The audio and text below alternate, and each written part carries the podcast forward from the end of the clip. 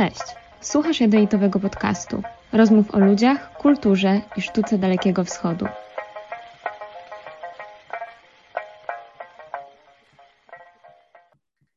Witam wszystkich bardzo serdecznie w jedenastym odcinku Jadeitowego podcastu.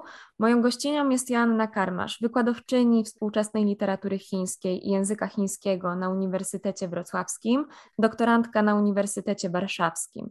Swoją uwagę badawczą skupia wokół chińskiej literatury dziecięcej, w szczególności wokół książek obrazkowych. Bardzo serdecznie dziękuję za przyjęcie zaproszenia. Bardzo miło mi się w końcu z Panią spotkać, bo e, tutaj powiem słuchaczom, że też miałam tą przyjemność na e, zajęcia z Panią Karmasz chodzić podczas, podczas studiów na Uniwersytecie Wrocławskim. Dzień dobry, dzień dobry, dzień dobry Pani Sandro, bardzo dziękuję za zaproszenie. Również bardzo się cieszę, że udało nam się w końcu zgrać czasowo. Nasza rozmowa będzie dotyczyła tematu Pani rozprawy doktorskiej i chciałam, żeby y, sama Pani wyjaśniła, jaki jest jej temat i jak w ogóle pojawił się pomysł na, na opisanie takiego zagadnienia, które w Polsce, o czym też później wspomnimy, nie jest, y, nie jest tak popularne, nie jest znane, źródeł też nie jest wiele. Tak jest. E, dziękuję bardzo. Od czego by tutaj zacząć? Może od tego, jak pojawił się w ogóle taki pomysł na, mm, na tą pracę badawczą w mojej głowie. Oczywiście tutaj też ze względu na posiadanie swojego własnego potomstwa jestem zainteresowana jak najbardziej literaturą dziecięcą, w tym książkami obrazkowymi. Może zaraz też e, powiemy o tym, troszeczkę ściślej, co to w ogóle są książki obrazkowe. Sądzę, że jest to nazwa dość intuicyjna, ale warto e, jednak to również zaznaczyć. E, I szukając książek obrazkowych i literatury dziecięcej ciekawej, która byłaby tutaj również interesująca dla mnie jako matki i dla moich dzieci, szukałam oczywiście ze względu na swoje e, zainteresowania Chinami, językiem chińskim na rynku chińskim i w 2018 roku zwrócił moją uwagę jeden z ilustratorów, który nazywa się Xiong Liang, ponieważ w 2018 roku został on nominowany do nagrody Hansa Christiana Andersena. To jest taka nagroda prowadzona przez IBI e, i on tam został zgłoszony właśnie w dziedzinie mm, ilustracji. No i zaczęłam zgłębiać temat tutaj e, jego osoby, jego dzieł. Bardzo mi się spodobało to, co on tworzy i postanowiłam właśnie jemu poświęcić e, swoją tutaj rozprawę doktorską i zawęzić temat tak naprawdę tylko i wyłącznie do jego osoby. Książki obrazkowe przywodzą na myśl książki właśnie z bajkami albo komiksy, chociaż podejrzewam, że nie jest to do końca dobre porównanie. E, jakie funkcje pełnią te chińskie książki obrazkowe? Do kogo one są kierowane? Czym różnią się na przykład od książek ilustrowanych bądź komiksów, które wspomniałam? Tak, to jest właśnie taki um, dobry moment też, żeby tutaj na początku zaznaczyć, czym w ogóle jest książka obrazkowa, nawet nie tylko w Chinach, ale ogólnie na świecie. E, po angielsku ta książka obrazkowa nazywa się po prostu Picture Book, e, a po chińsku Huiben. E, czym różni się od książki ilustrowanej? To jest to, że książka obrazkowa ma taką zależność obrazu i słów, czyli czasami słowa uzupełniają obraz, a czasami obraz uzupełnia słowa. I tak naprawdę nie do końca można zrozumieć, znaczy zrozumieć to można, ale nie jest to takie pełne też zrozumienie książki, jeżeli się ją tylko czyta, albo jeżeli się ją tylko ogląda. Oczywiście tych współzależności jest bardzo dużo i też tak, tak naprawdę ona jest dość sporna, gdzie kończy się e, też często na przykład książka ilustrowana, a gdzie zaczyna się już, e, się już obrazkowa. Ale takie sądzę, że taką najbardziej podstawową definicją to byłaby właśnie e, to współistnienie tekstu i obrazu. Czasami oczywiście są takie bardzo tutaj e, obrazowe porównania, typu na przykład, że książka obrazkowa jest jak naszyjnik, który ma koraliki na sobie, właśnie, że tekst jest e, tym sznurkiem, a koraliki są obrazkami. Oczywiście później się teoretycy spierają, czy tymi obrazkami są koraliki, czy sznurek, prawda? I co jest ważniejsze tak naprawdę w tym wszystkim. No w każdym razie chodzi o współistnienie, o współzależność tekstu i obrazu. I tutaj książka ilustrowana, tutaj e, można powiedzieć, że takim odróżnieniem byłoby, że książka ilustrowana ma ilustrację tylko dodatkowo i byłaby zrozumiana gdyby nie patrzeć na obrazki, tylko jej słuchać. Czyli nie trzeba patrzeć na tą książkę, żeby ją zrozumieć dokładnie, tak w cudzysłowie, co autor miał na myśli, prawda? E, I tak samo na przykład niektórzy zaliczają komiksy również tak naprawdę do książek obrazkowych. Jest to jeden e, z rodzajów, tak? Tam oczywiście jest zupełnie inna sekwencja obrazów, zupełnie też inny przekaz e, treści. To też jest taka dość sporna, więc teoretycy tutaj się bardzo spierają dokładnie nad definicją, ale sądzę, że taką najprostszą będzie właśnie to, że książka obrazowa to jest współistnienie i współzależność obrazu i tekstu.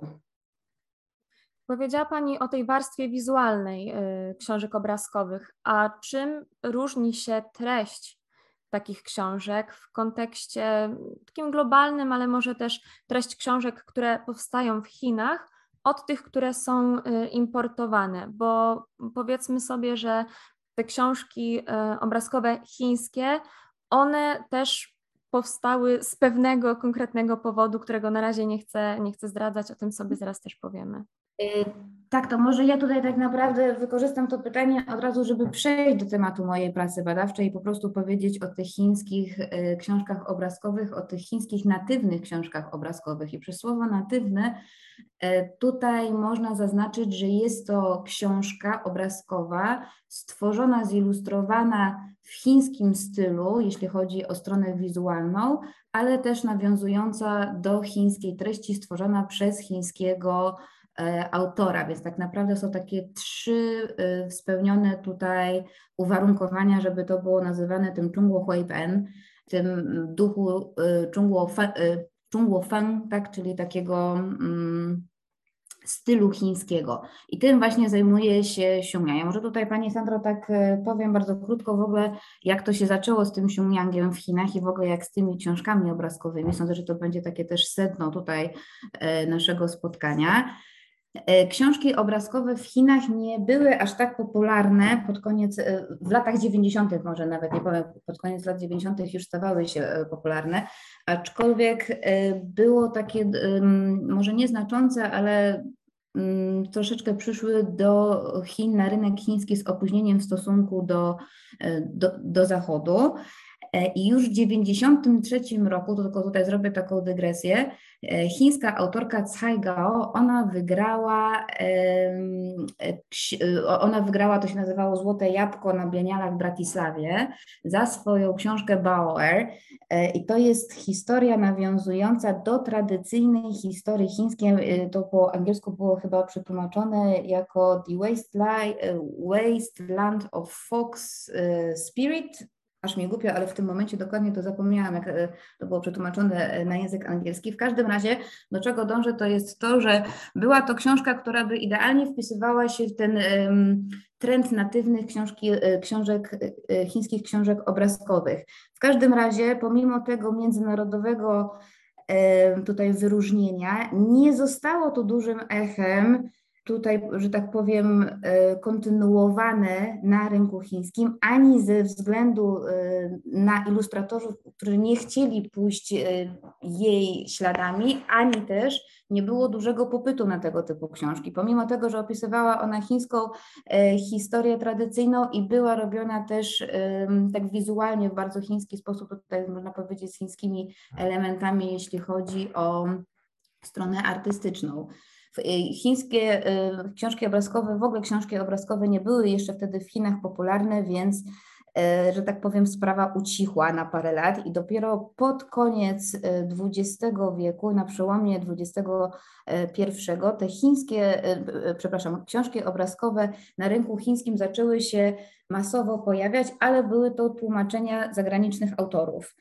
E, I nagle zrobił się taki wielki boom na te książki obrazkowe, i one, można tak bardzo potocznie powiedzieć, zupełnie zalały rynek chiński.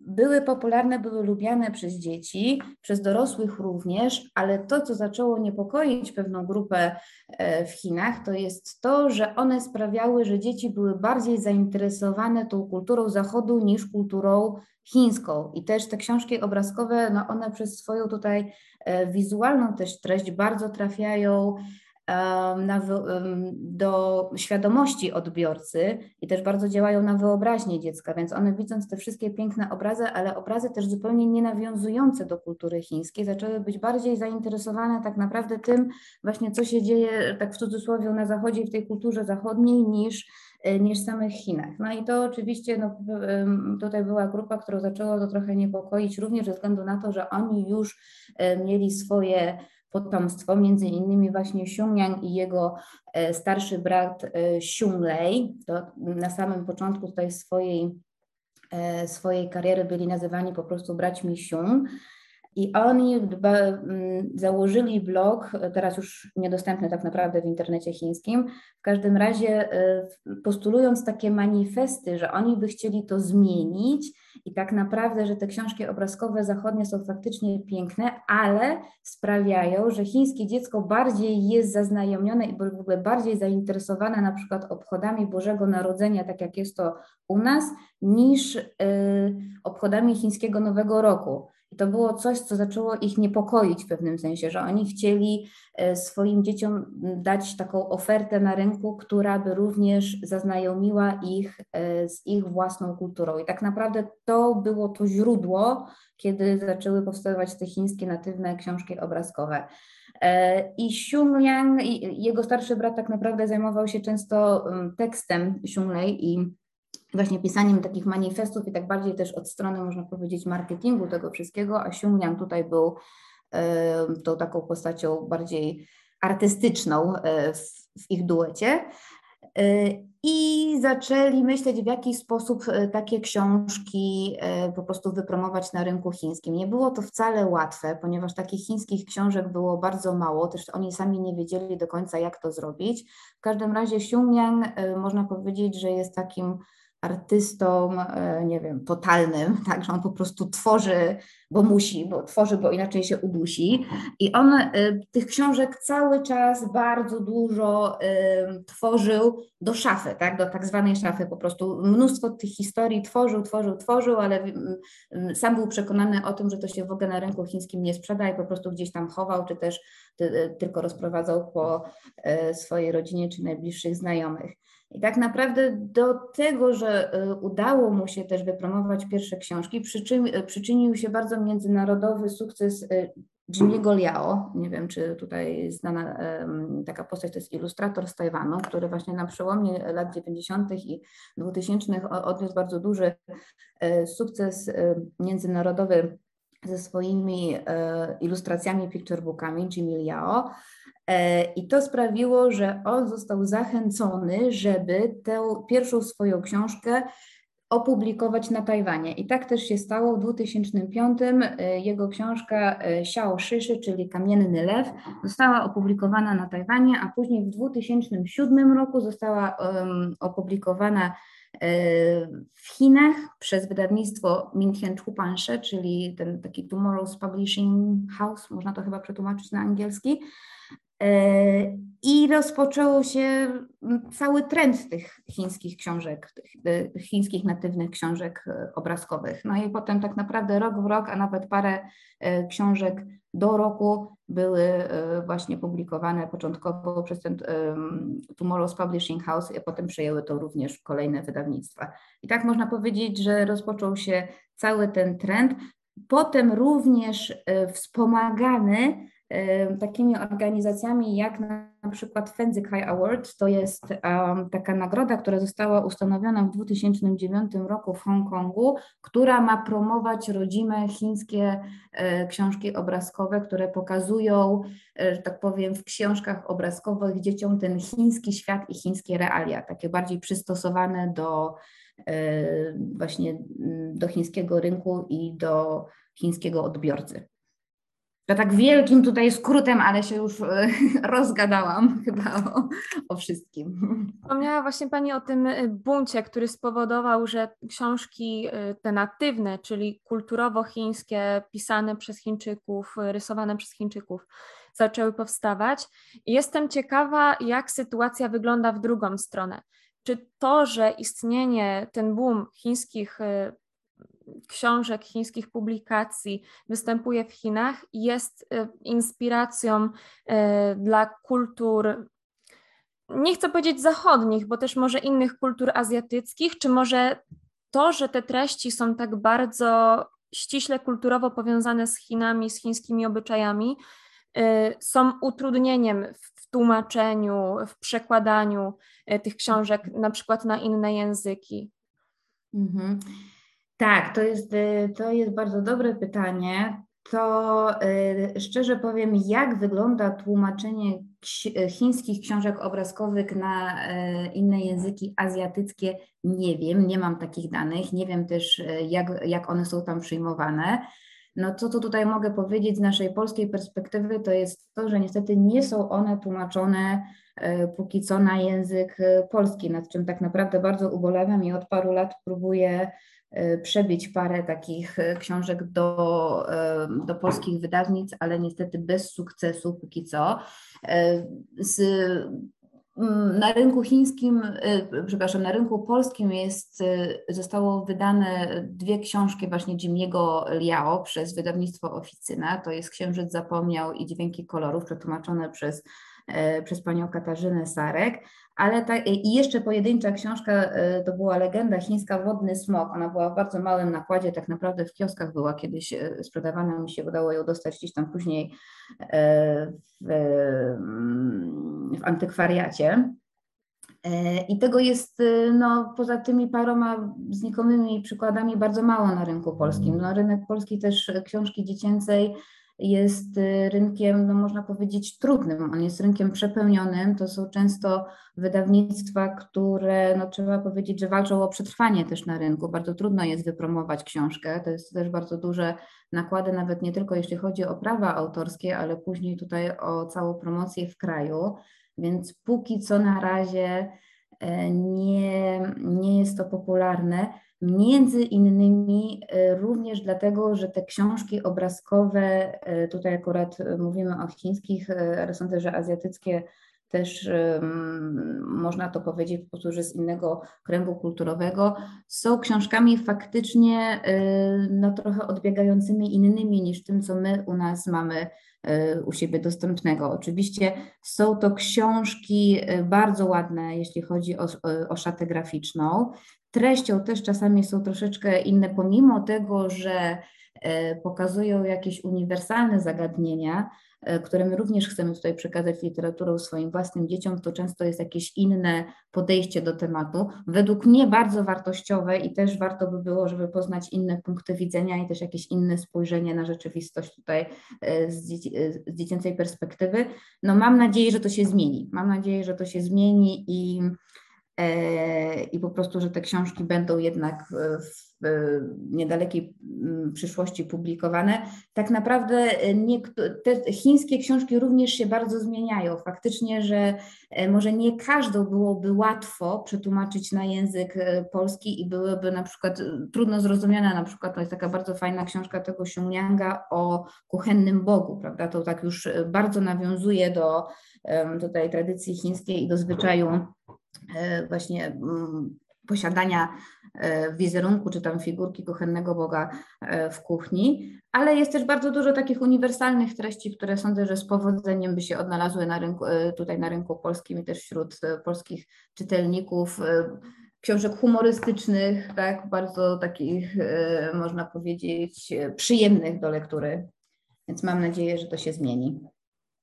O uniwersalizm chciałam właśnie dopytać, y, bo wspomniała Pani, że niektóre z tych książek są, przedstawiają uniwersalne bądź częściowo uniwersalne e, treści. Jeśli mogłaby Pani podać jakiś przykład, co, jaka, mm, jaka myśl, jakie założenie przedstawione w danej książce chińskiej mogłoby być uniwersalne e, i dla dziecka chińskiego, i, i dla dziecka e, tutaj polskiego?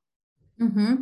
Na przykład jest taka bardzo fajna książka, nazywa się Waipo Dziadema.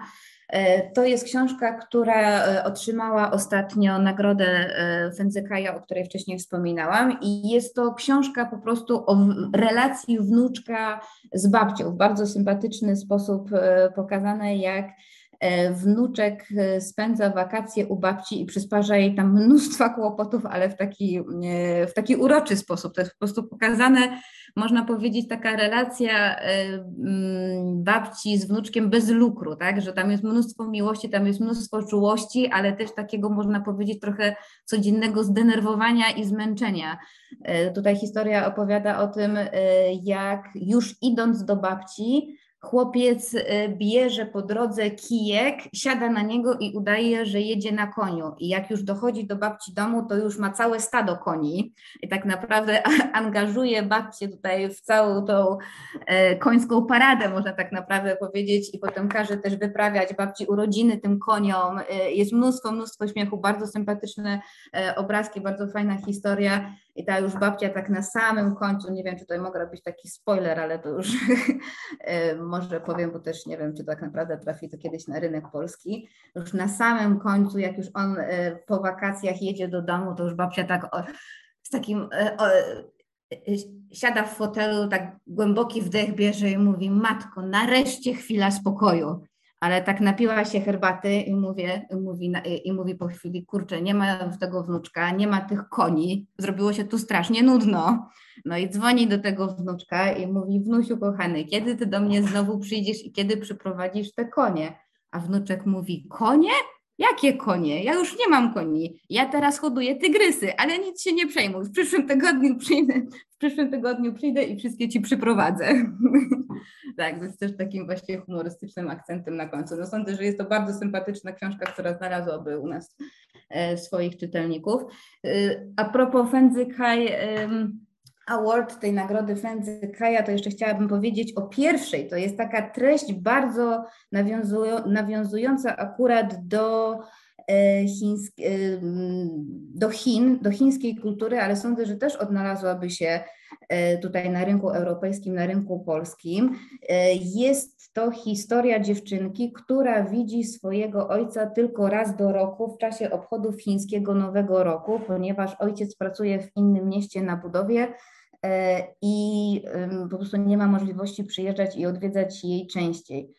I w momencie, kiedy ona idzie po niego na stację kolejową, y, to go nie rozpoznaje, bo ona tam ma jakieś 7 czy 8 lat, więc też y, dziecko nie pamięta dużo w tym wieku, jeżeli e, na przykład rzadko się z ojcem spotykała i ona początkowo go nie poznaje, ojciec też ma brodę, wąsy, jest taki bardziej zarośnięty, więc ona na początku się go boi, ale z czasem, jak zaczyna, zaczynają przygotowywać się do obchodów chińskiego Nowego Roku, tata też idzie do fryzjera i się goli, ona coraz, e, mm, coraz bardziej rozpoznaje w nim swojego ukochanego tatę, potem też spędzają mnóstwo tutaj e, wartościowego wspólnego czasu, bawiąc się, tam lepiąc pierogi, przygotowując y, chińskie y, tutaj właśnie święto, najważniejsze zresztą dla Chińczyków. No i w momencie, kiedy ona już go z powrotem kocha całym sercem i już wie, że to faktycznie jest jej ukochany tata, za którym tak bardzo tęskniła i już nie chce, żeby on kiedykolwiek wyjechał, to oczywiście na samym końcu musi wrócić do pracy i wyjeżdża. No jest to treść tutaj e, bardzo nawiązująca do Chin, po, po, pierwsze ze względu na obchody chińskiego Nowego Roku, które w książce są akurat bardzo e, tutaj szczegółowo przedstawione, ale przede wszystkim też do tych migrujących e, pracowników, prawda, do, znaczy do nawet nie pracowników, a robotników, którzy opuszczają właśnie często swoje rodziny i tylko przyjeżdżają do nich raz do roku. No sądzę, że to również by odnalazło jakieś zrozumienie, a przede wszystkim to było taką może też lekcją empatii tutaj dla polskich y, odbiorców, ale też nawet no, myśmy też mieli, y, że tak powiem, mm, taki epizod, nie wiem jak to nazwać, prawda? I kiedy przyłączyliśmy się do Unii Europejskiej, bardzo dużo rodziców też wyjeżdżało, początkowo y, samych jako pierwsi wyjeżdżali, a dopiero później E, na przykład zabierali ze sobą swoje dzieci. Więc no sądzę, że to pomimo tej chińskości jest to taki temat, który by również spotkał się ze zrozumieniem. Czyli książki nie zawsze muszą mieć pozytywne zakończenie. Czasami jest ono negatywne bądź smutne. Myślę, że to jest e, takie trafniejsze słowo, jeśli chodzi o tą taką mentalność dziecięcą, ale faktycznie widać e, podobieństwa, widać sytuacje, które dzieją się e, również, również u nas w naszych kulturach. E, chciałam zapytać jeszcze, czy ma Pani swoje ulubione historie wśród chińskich książek obrazkowych? Ulubione, nie wiem, czy to jest odpowiednie słowo, ale może ulubione w tym kontekście, że właśnie chciałaby Pani przeczytać je e, swoim dzieciom. Nie wiem, czy może próbowała e, Pani gdzieś tam niektóre te utwory tłumaczyć? Tak, Nawet oczywiście. takiego użytku ja, tutaj, ja swoje dzieci zamęczam w ogóle tymi chińskimi picture bookami, więc jest u nas jest bardzo dużo e, mm, chińskich książek. Ja próbuję je tłumaczyć, aczkolwiek trudne jest e, takie jakby to powiedzieć, e, trudne jest tłumaczenie tak na bieżąco, jak się czyta, prawda? I tłumaczenie, bo, bo, dziecko też traci całą dynamikę wypowiedzi, a to, żeby je przetłumaczyć, usiąść i napisać gdzieś, to faktycznie e, jest potrzebne bardzo dużo czasu, którego nie mogę powiedzieć, że mam, ale staram się co jakiś czas o, o jakiejś książce im powiedzieć. Taką jedną e, z moich ulubionych książek jest o rodzinie żółwi, która udaje się nad morze. Jest bardzo też pięknie zrobiona szata graficzna a historia opowiada o mamie, tacie i y, dziecku, można go nazwać skorupkiem, tutaj z tego y, chińskiego xiaoke, którzy, którzy budzą się na wiosnę i postanawiają wyruszyć w podróż nad morze, ponieważ nigdy go nie widzieli. I tutaj jest cała historia ich podróży, która bywa bardzo trudna. Przede wszystkim oni nie wiedzą zupełnie, którędy nad to morze mają się udać, więc spotykając po, e, po drodze kolejne postaci, pytają się ich o drogę, a przy okazji się ich pytają o ich wyobrażenie tego morza, czym oni myślą, że to morze jest. I to jest bardzo fajna książka, która pokazuje przeróżne perspektywy. I dam tutaj taki przykład. Na przykład e, spotykają ptaszka, pytają się go, którędy jest nad morze. A on mówi, że niedaleko, dwa dni lotu i już tam będziecie. Ale później e, żółwie myślą, dobrze, ale przecież my nie latamy, tylko my chodzimy, więc to dla nas nie jest dwa dni. I potem się okazuje, że to, to co dla ptaka było e, tylko dwoma dniami lotu, to, to dla nich jest zupełnie inną odległością i zupełnie inną miarą czasu. Ale pytają się jeszcze ptaka, czy ty słyszałeś kiedyś, jak to może wygląda? A on mówi, tak, tam um, latają takie przepiękne ptaki w morzu. I oni tacy zaciekawieni mówią, ok, dobrze, to jak pójdziemy, zobaczymy. I potem jak już dotarli nad to morze, okazało się, że tymi ptakami morskimi były płaszczki. Tylko, że każdy po prostu z tych spotkanych y, zwierząt po drodze miał jakieś takie swoje y, właśnie wyobrażenie. Jakieś tam, nie pamiętam, mrówka czy ktokolwiek inny powiedział, że y, kwitną tam przepiękne lasy i kwiaty. Od potem się okazało, że to jest kolorowa rafa koralowa. E, I tam właśnie po kolei jakiś tam ktoś jeszcze powiedział, że są parasolki, to były meduzy, które tak się unoszą. E, no a przede wszystkim też ta perspektywa odległości i to, że dla każdego z nich to była zupełnie inna droga, przez to, że mieli jakieś swoje e, inne umiejętności i predyspozycje. W każdym razie jest to taka książka o wytrwaniu w swoich marzeniach pomimo trudu, no i później o osiągnięciu tego celu, takiej radości spełnienia. To taka moja, można powiedzieć, kultowa książka którą najbardziej lubię i też najbardziej lubię ją pokazywać e, dzieciom. Ale jest ich mnóstwo, naprawdę. Ja tych książek to mam dziesiątki, więc e, sądzę, że tak, jeżeli wybiorę tą jedną, to będzie taka najbardziej reprezentatywna. Wróćmy na koniec jeszcze do tematu e, książek obrazkowych w Polsce. Powiedziałyśmy sobie, że mają się one średnio, jeśli chodzi o wydawanie, tłumaczenie książek, także konkurencja między wydawnictwami w ogóle, jeśli chodzi o książki dla dzieci, jest skomplikowana, jest trudna, a jak na przykład, zahaczając o ten wątek polski, ma się sytuacja na uczelniach, w akademii. Y, pani jako wykładowczyni y, literatury chińskiej, czy widzi y, jakieś właśnie zainteresowanie, czy jest to jednak temat na tyle specyficzny, że ciężko też jest mm, zarażać tym studentów? Znaczy mówi Pani konkretnie właśnie o książkach obrazkowych? O książkach obrazkowych, ale możemy też oczywiście zahaczyć o, o inne publikacje, o inną literaturę. Y, myślę, że jest to bardzo, bardzo interesujące dla naszej rozmowy. Y, jeśli chodzi tutaj o temat mojej pracy, którą przedstawiam studentom, to sądzę, że studenci tutaj, że tak powiem, nie mają trochę wyboru, prawda? Są to lekcje literatury, ja mówię tutaj o książkach obrazkowych, też je pokazuję z takiej perspektywy, żeby żeby byli zainteresowani, aczkolwiek studenci to jest taka bardzo specyficzna grupa odbiorców, ponieważ oni jednak zdecydowali się studiować tą sinologię, więc też e, po prostu ich prywatne zainteresowania, można powiedzieć, że są dość odmienne, co mnie oczywiście zawsze cieszy, że studenci są, że tak powiem, bardzo podatnym gruntem na różne tematy, które można z nimi podjąć. E, ja tutaj dam taki przykład, jeśli chodzi o te książki obrazkowe, ponieważ akurat w zeszłym tygodniu miałam e, przyjemność, miałam wielki zaszczyt tak naprawdę e, uczestniczyć na konferencji o ikonotekstach. Była to konferencja organizowana przez Uni Uniwersytet Gdański. Było tam mnóstwo znakomitych badaczy książek obrazkowych w Polsce. No i ja tam również przedstawiłam swoją, e, swój temat rozprawy mm, o twórczości Xiongmianga. E, no i byłam jedyną osobą, która mówiła tak naprawdę no, z tego azjatyckiego kręgu kultury o, o tych książkach obrazkowych. No i no i to jest takie dla mnie takie trudne tak naprawdę, żeby stwierdzić, y, co dalej. Czy w takim razie jest ta przyszłość dla, tego y, właśnie, czy w ogóle nie ma, prawda? Y, to jest też konferencja, która dla mnie była bardzo, bardzo wzbogacająca, przede wszystkim tutaj o metodologię też badań nad, nad książką obrazkową. E, no mam nadzieję tak naprawdę, że gdzieś e, pójdzie to wszystko w takim kierunku, że te wszystkie kręgi będą e, kulturowe badane i że będzie taka, można powiedzieć, no taki szerszy obraz tych książek, obrazko, tych książek obrazkowych na świecie, prawda? Jak to na przykład też jest w krajach afrykańskich, jak wyglądają afrykańskie książki obrazkowe, czy też na przykład arabskie, czy, czy z Indii. To jest też dla mnie ciekawe i no, mam nadzieję, że to cały czas jeszcze jest przed nami.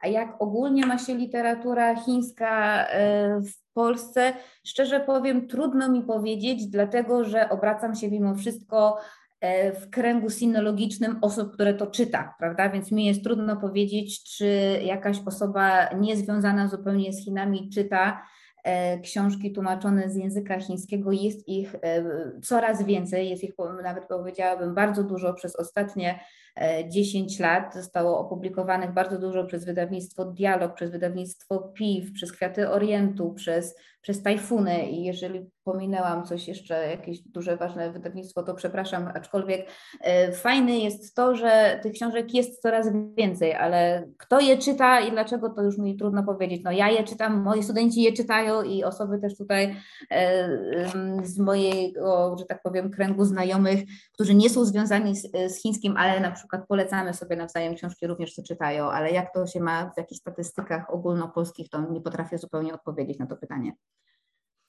Słuchają nas nie tylko sinolodzy, ale też osoby zainteresowane kulturą Korei, Japonii. E, takie mhm. rozmowy związane z literaturą też się już w podcaście pojawiały, także mam nadzieję, że ta literatura chińska też będzie się e, w Polsce rozwijać. Także ja życzę powodzenia z, tutaj z dokończeniem e, doktoratu. Mam nadzieję, że, że uda się też może Pani coś wydać w Polsce. Ja jeszcze raz bardzo serdecznie dziękuję za rozmowę i mam nadzieję ja do również. usłyszenia. Dziękuję bardzo. Do usłyszenia.